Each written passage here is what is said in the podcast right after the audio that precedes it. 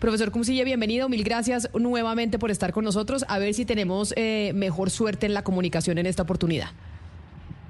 Buenos días, Camila. Gracias a ustedes por la invitación. ¿Me escuchas bien ahora? Lo escucho y lo veo bien. Lo veo un poco oscuro, pero lo, lo veo, eh, lo oigo divinamente. Y le preguntaba yo, porque ayer nos reclamaban los oyentes, porque teníamos, digamos, como análisis desde el lado israelí de lo que viene pasando en ese conflicto israelo-palestino. Y pues después de los eh, desenlaces de este fin de semana, nos reclamaban los oyentes, bueno, ¿cuándo vamos a tener una visión y una opinión del, del lado palestino? Y por eso, profesor, quería empezar por preguntarle si bien entendemos que que jamás no representa a todo el pueblo palestino, ¿todo el pueblo palestino sí justifica estos ataques del fin de semana o no? Sí, eh, mira, gracias por tu pregunta y por la introducción. La verdad, bueno, yo pertenezco a un centro de estudios árabes que cultivamos una disciplina académica de los estudios sobre el mundo árabe, ¿cierto? En ese sentido, más allá de las posiciones que uno pueda tener, lo que yo intento hacer.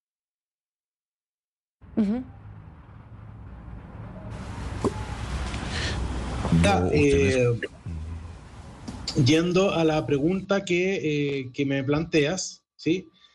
Eh, efectivamente, jamás es uno de los grupos y partidos políticos que existen en Palestina y efectivamente como tal no representa a todo el pueblo palestino, efectivamente representa a quienes votan por ellos, a quienes son sus adherentes, a quienes comparten su visión del mundo y de la política, que como grupo islamista tiene un sector que eh, está a favor de ellos y otros sectores que no. Dentro del político palestino tenemos izquierdas, hay movimientos marxistas, hay movimientos nacionalistas, socialdemócratas, hay de todo, ¿cierto? En ese sentido, ideológicamente no representa a todo el pueblo palestino. Ahora, si nosotros hemos visto celebraciones y cosas por el estilo, es porque efectivamente, independiente de la ideología que pueda tener un movimiento en su visión de la sociedad, en el sentido de eh, de cómo practicarían la política y el modelo de sociedad que ellos buscarían para Palestina una vez que Palestina sea independiente, en el contexto de la ocupación y la colonización de Palestina, los movimientos palestinos todos actúan con un único objetivo, que es la resistencia a la ocupación y a la colonización.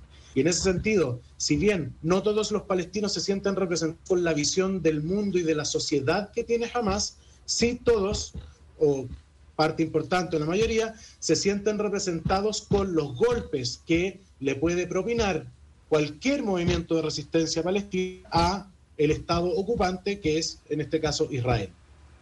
Profesor, ayer conversábamos con un, eh, con, un, con un colega suyo del lado israelí y decía, Israel y Palestina, o sobre todo el norte de Palestina, digamos que vive una sana paz. O sea, la autoridad palestina, digamos, no, no está en confrontación con el gobierno israelí. El problema es jamás. Desde el lado israelí dicen y coinciden con algunas personas, dos estados para dos pueblos. Pero jamás dice, hay que desaparecer a Israel. Y si bien es cierto, usted nos acaba de decir que el, ciudadano, el pueblo palestino puede festejar esos golpes que le dan al Estado de Israel, ¿usted cree que el pueblo palestino quiere desaparecer al Estado de Israel? A ver, aquí hay que distinguir cosas, ¿ya? Cuando Hamas dice que quiere destruir al Estado de Israel, lo que quiere destruir es al Estado ocupante, ¿sí? Y en ese sentido, la mayoría de los movimientos políticos palestinos, yo te diría, podría estar de acuerdo con eso. El único partido palestino que ha reconocido a Israel es el partido Fatah, que es el partido del el presidente de la Autoridad Nacional Palestina, Mahmoud Abbas, ¿cierto? Pero que fue en un, un reconocimiento que tuvo lugar en un contexto muy particular. En los 90, cuando se firman los acuerdos de Oslo como un proceso de negociaciones a la paz, hacia la paz, ¿cierto? Que tuvieron en ese momento la esperanza y evidentemente un requerimiento para entrar en un proceso de negociaciones era reconocer a el Estado de Israel, ¿cierto? Ahora, ese proceso de paz está muerto, ¿sí? Eh, está muerto porque eh, los, ese, ese proceso de paz lo firmaron líderes laboristas de Israel, luego vinieron líderes de derecha como Benjamín Netanyahu, que se dedicaron a eh, boicotear el proceso e impedir que este proceso se desarrollara, al mismo tiempo tenemos a los Estados Unidos que no cumplió eh, realmente su rol de mediador en el proceso de paz, ¿cierto? Y por lo tanto, el proceso de paz terminó por colapsar, ¿verdad? Ahora, respecto de que viven en una sana paz en otras zonas de Palestina, en convivencia con las autoridades nacionales palestinas, eso no es cierto. Eh, la Cisjordania, que es la margen occidental del, Jordán, digamos, vive en una situación de ocupación permanente y una situación de hostigamiento hacia la población palestina quizá no con la misma intensidad que en Gaza, que viven bloqueados y asediados como una cárcel prácticamente al aire libre, pero de todas maneras viven una situación de hostigamiento, de ocupación, que, eh, digamos, no se puede hablar de ese contexto como una sana paz, ¿no? En ningún caso, sobre todo cuando tenemos un gobierno de Israel que impulsa permanentemente la colonización de tierras a través de la instalación de asentamientos de colonos, que además los eh, pueblan, digamos, con, son poblados, digamos, esos asentamientos por personas que están armadas, ¿cierto? Y que eh, tienen una ideología bastante fanática respecto de la exclusividad de los judíos y sus derechos sobre la tierra de Palestina y que por lo tanto se dedican a hostigar a los palestinos queriendo expulsarlos, ¿verdad? Hemos, vemos que durante todo colonos israelíes invaden los pueblos palestinos, queman las casas, les queman los autos, les queman los cultivos, entran a sus cementerios a profanar las tumbas, digamos, una serie de cosas que efectivamente no podemos hablar de una situación de sana paz.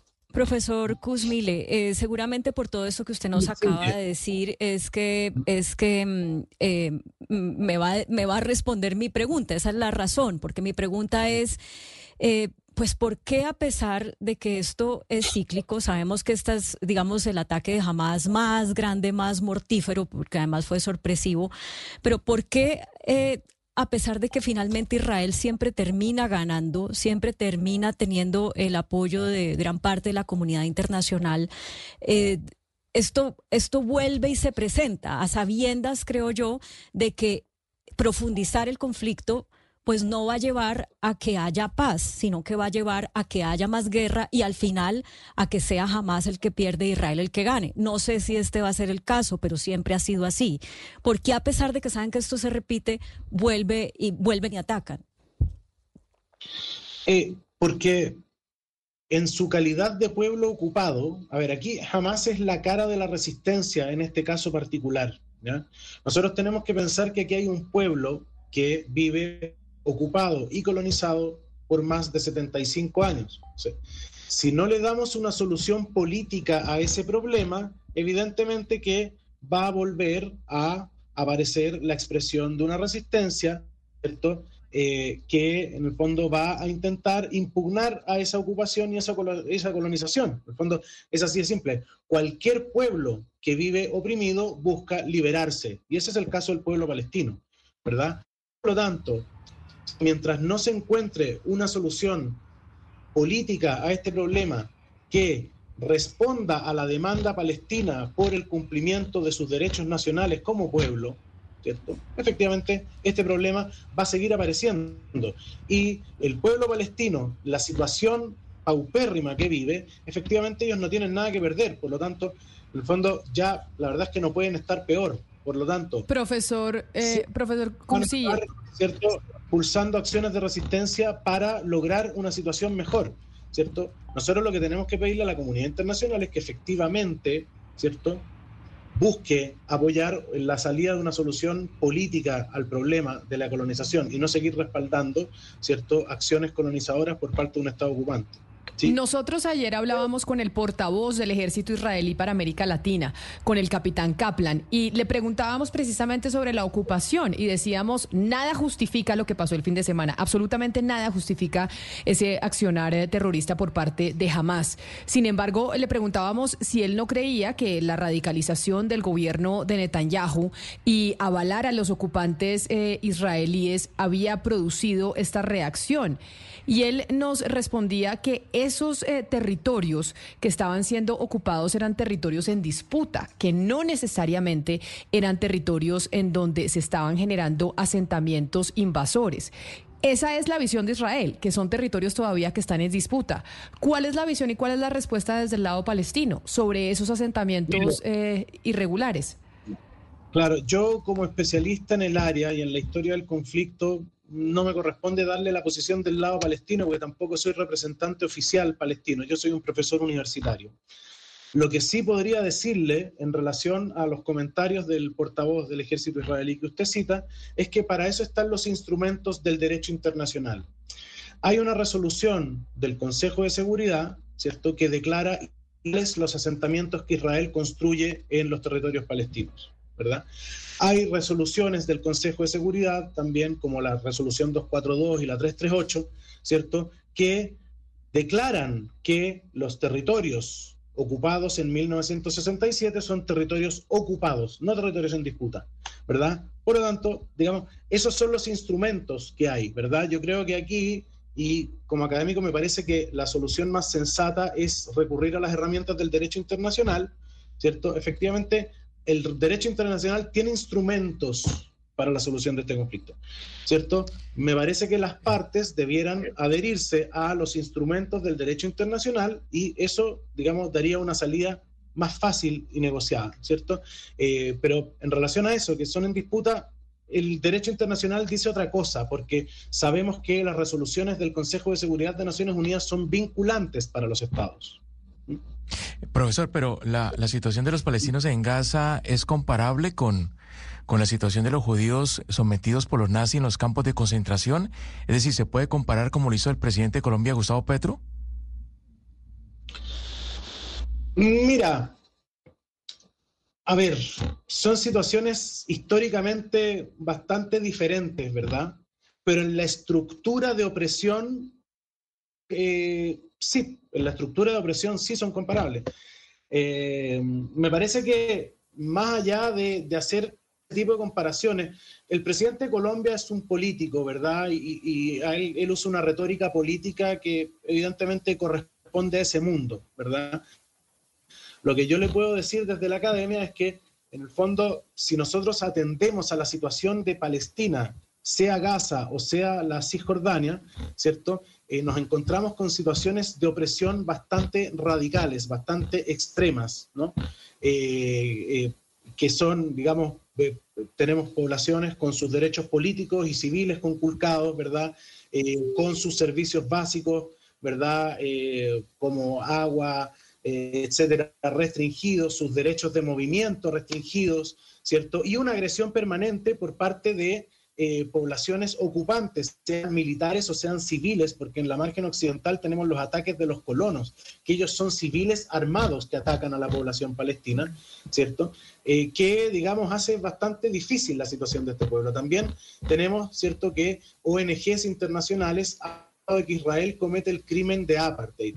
¿Por qué organizaciones como Human Rights Watch, Amnistía Internacional o la misma organización B'Tselem, que es israelí, de derechos humanos dicen eso, que Israel comete el crimen de apartheid, porque efectivamente Israel se ajusta a lo que define un apartheid, que es tener regímenes legales diferentes para poblaciones distintas. Sí, profesor. Entonces, ahí tenemos una situación que hay, hay ocupación, ¿verdad? Hay apartheid, hay colonización de tierras, ¿cierto? Eh, y tenemos permanentemente instrumentos del derecho internacional que hablan de territorios ocupados, de asentamientos ilegales. Tenemos por otro lado ONGs internacionales de derechos humanos, que son los órganos más autorizados para hablar de eso, que hablan de crimen de apartheid. ¿no? Eh, yo prefiero, en lugar de cierto, atender la retórica política que ha usado el presidente Petro, que me imagino que, bueno, eh, usan, evidentemente los políticos desde sus posiciones usan ese tipo de retórica, pero yo lo que le puedo decir es eso, ¿no? Existen eh, estas situaciones y que son respaldadas por organismos internacionales que las describen. Eh, claro, profesor, pero entonces hablemos de esos aprendizajes de la Segunda Guerra Mundial, de los aprendizajes con que queda el mundo, y uno de esos aprendizajes está consignado en los principios del derecho internacional humanitario y es el principio de distinción cómo dentro de un conflicto hay que distinguir eh, combatientes y civiles, qué posibilidades hay en este momento, cómo están las cosas en este momento de llegar a tratar de tener algún mínimo principio de distinción, porque lo único que estamos viendo es muertes de civiles. Claro, sí, efectivamente, eso es bastante lamentable, ¿no? Eh, eso siempre hay que lamentarlo, por supuesto. Ahora, yo creo que em, hay, eso sí, por eso mismo, primero hay que distinguir, ¿no? Efectivamente, los aquí los que tienen las obligaciones con respecto al derecho internacional, sobre todo son los estados. Aquí tenemos un estado, que es Israel, que ocupa un territorio y se enfrenta a una población ocupada. Son los estados ocupantes los que tienen responsabilidad de protección frente a las poblaciones ocupadas, cosa que Israel no cumple, ¿cierto? Un movimiento de resistencia compuesto por civiles difícilmente le podemos exigir el principio de distinción, aunque de todas formas, yo al menos por la información que he podido consultar incluso en periódicos israelíes como Haaretz, es que la mayoría de los objetivos eh, de la resistencia palestina en este caso han sido militares. Efectivamente han habido objetivos civiles, como el caso que hemos visto, ¿cierto? Bastante, eh, digamos, impactante de la fiesta que fue atacada, ¿cierto? Esas cosas evidentemente... Profesor. Eh, pero efectivamente no le podemos exigir a un movimiento de resistencia de un pueblo que cumpla las mismas obligaciones que un Estado debe cumplir con respecto al derecho internacional. Me parece que cuando los estados están incumpliendo, la señal que envían hacia los pueblos que se le confrontan, eh, digamos, son efectivamente las que llevan a la situación en que estamos. Pues profesor Kamal Kumsiye, director del Centro de Estudios Árabes de la Universidad de Chile, a pesar de los problemas de la comunicación, qué bueno haber podido hablar con usted y haberlo tenido con nosotros eh, el día de hoy en Mañanas Blue para poder contar también con otra mirada y otra visión de lo que está pasando en eh, Medio Oriente. Mil gracias por haber estado aquí con nosotros. Gracias a ustedes.